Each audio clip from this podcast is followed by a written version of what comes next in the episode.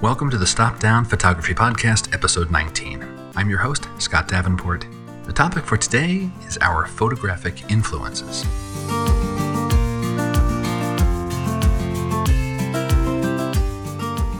Hi, everyone. Welcome. Thanks for spending a few minutes of your day with me. Today's topic is influence, and that is a two sided coin. There's artists and events and things that influence our photography. There's also the influence that we impress on other photographers. And it's been an interesting little mini journey for me landing on this topic. But first, before we get into influence, I want to ask a question What has photography given you beyond the photographs? We pour a lot of energy into our photography, lots of time invested, sometimes lots of money too. We obviously get a photo for a result, but what else do you get? What are the things you get beyond the image that your pursuit, your passion for photography has brought to you? I asked this question in episode 17, and thanks very much to those that already shared their thoughts. I'd like to hear from more of you. Leave a comment on this episode at stopdownpodcast.com, or if you prefer to keep it private, use the contact form on the website. Onward to our topic of influence. Now, this is not going to be a list show. I'm not going to list the five photographers that influenced me most or the 10 ways that we can influence other photographers. This is much more a discussion around the, the concept of influence, the realization of how influence affects us, how we affect others. And what prompted me to choose this topic is a question I was asked years ago on a workshop. And this question has stuck with me. Maybe it even haunted me for a little while because I didn't know how to answer it at the time. I was sitting with a group of students, it was in Oregon, and one asked me, How do you see yourself fitting into another photographer's journey? Man, that's a thought provoking question. I didn't really have a good answer at the time. I don't really remember what I said, I just know it wasn't a good answer.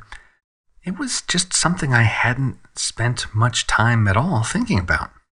The topic of influence is certainly involved in the answer. If you are part of another photographer's journey, you're exerting some level of influence. Maybe it's conscious, maybe it's subconscious. As this question has drifted in and out of my mind over the years, the answer, or at least my answer, is not so straightforward. Well, there's part one. There's part of me that is an artist my photography falls into the category of fine art, as I suspect many of you have that same categorization for your work. I produce images that are, in and of themselves, pleasing to look at. I hope they're pleasing to look at. I photograph the subjects that I like, the subjects that speak to me. I express what I feel like I need to express. Portrait photographer, Gregory Heisler, he puts it like this Shoot what you have to shoot. I interpret that as embracing who you are, don't try to be what you're not. If you like trains, go photograph trains. If you can't help pointing your camera at architecture, then go do that. I'm like that with the ocean. And incidentally, I'm not familiar with Gregory Heisler's work. I'm not a portrait photographer, and at least thus far in my life, I'm not drawn to that genre. So I'm not influenced by Mr. Heisler's work, but I am influenced by his philosophy and very much by that quote, shoot what you have to shoot. So I make the images that I like. Some of them resonate with people, others don't. And my imagery may influence another photographer. It may inspire their work. Uh, it may send them running away. I'm not consciously trying to influence these other photographers, yet my work may do so. As an artist, I have a kind of invisible sphere of influence, and I may not know whom I'm influencing, whom I'm not, how long that lasts, because tastes and styles change, right? A photographer that was once interested in my work may no longer be. My style and approach to photography may change, and that can change my invisible relationship with other photographers. I'm actually thinking, as a sidebar, of the rock band Rush, great band. They went through a lot of changes. You know, from the late 70s and early 80s, heavy progressive rock, you know, 2112, permanent waves, moving pictures. They defined the band. And then their music shifted more synthesizers, less guitars their audience changed as well. Some people stayed along for the journey, some people didn't. So an influence can be transitory. Paths cross, they may separate again. So, as an artist, I'm exerting this invisible influence. I'm like a way station on someone's photo journey. I'm a stop along the way. How long of a stop? It all depends.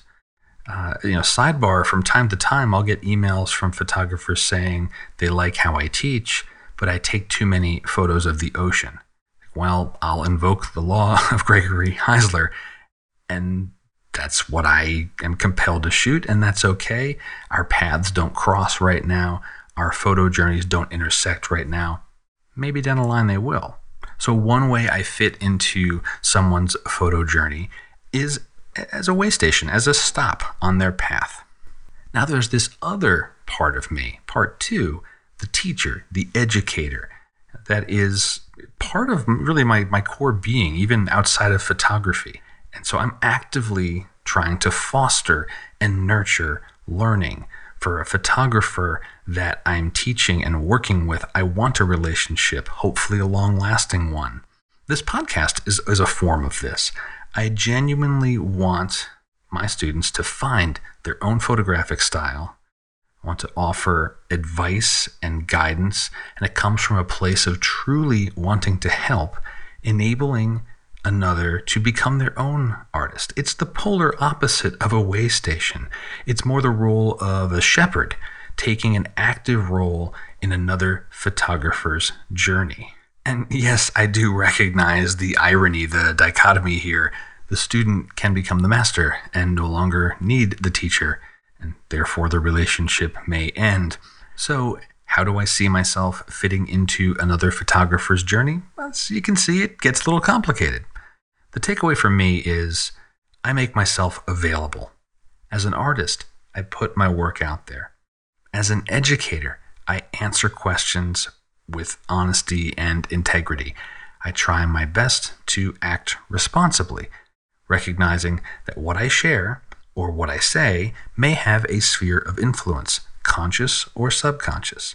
I also try not to carry expectations that every photographer that follows me and engages with me right now will always do so. Some will, some won't, some will crisscross paths with several times. How do I see myself fitting into another photographer's journey? Part of me is a way station, and part of me is a shepherd.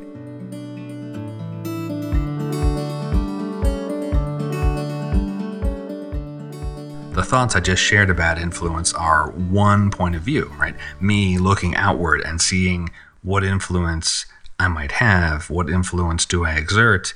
There's another, of course, the influence that others have on me.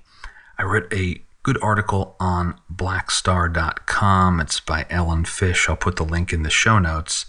It's called Influences Inform Your Photography, but Personal Style is up to you. And I really like this article. Short read, very, very nicely done.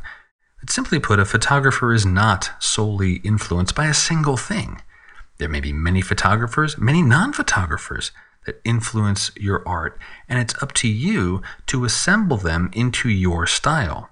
I've already talked about many influences outside of photographers on this podcast already. In less than 20 episodes, we've talked about Craig Ferguson, you know, the comedian and uh, TV show host. We've talked about George Harrison, musician. We've talked about Bruce Lee, a martial artist, philosopher. And Ellen's article is very much in line with episode 13 of this podcast, What Bruce Lee Taught Me About Photography. If you haven't listened to that one, have a listen.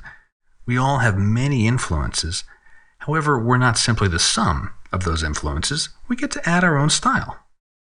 Another way of viewing influence is thinking of it as a source of inspiration.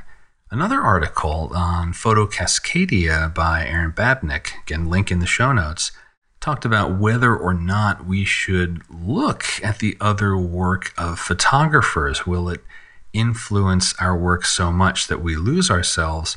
Now, the article was in the vein of either well trodden, must visit places or common, oft photographed subjects should we look at the other work for fear of not creating our own art? And the example in the article is about sand dunes and how photographer Willard Van Dyke influenced Edward Weston with respect to photographing these sand dunes. And reading the article, I think it's more accurate to say that Van Dyke inspired Weston instead of influenced. The two photographers were friends. They did this, this sand dune work many times, and each iteration sparked new inspiration for what is now a familiar subject. And it's a subject that can still inspire. Also, we all influence other photographers. And yes, I'm talking about you. Your photography has an influence on others. Are you putting your work out? You've got an influence. Have you ever been on a workshop and shared photos with the group? You've had influence. Are you a member of a camera club? Does the camera club share photos? Probably. You've got influence. Are you the family photographer or known at work as the photographer? You've got influence. Whether it's influence through your images or influence over family, friends, colleagues, asking photography fundamentals, photography questions, you exert a photographic influence in the world. And I know I've been influenced and inspired by my students on workshops, by photos shared by the Patreon community. I think every photographer has an influence on other photographers. So believe me when I tell you, you have influence, my friend. Before closing out today's episode, I want to thank the supporters on Patreon. I cannot express my gratitude enough. It is your support that makes this podcast possible. It's helping thousands of other photographers enjoy photography and learn more about our craft. If you're interested in learning more about the Patreon community, check the show notes, and there's also a support the show button on every page of stopdownpodcast.com where you can learn more. That'll wrap up today's episode. If you enjoyed it, please tell a friend, rate and review on Apple Podcasts or wherever you find your podcasts. And until next time, my name is Scott Davenport. Have fun. Thank you.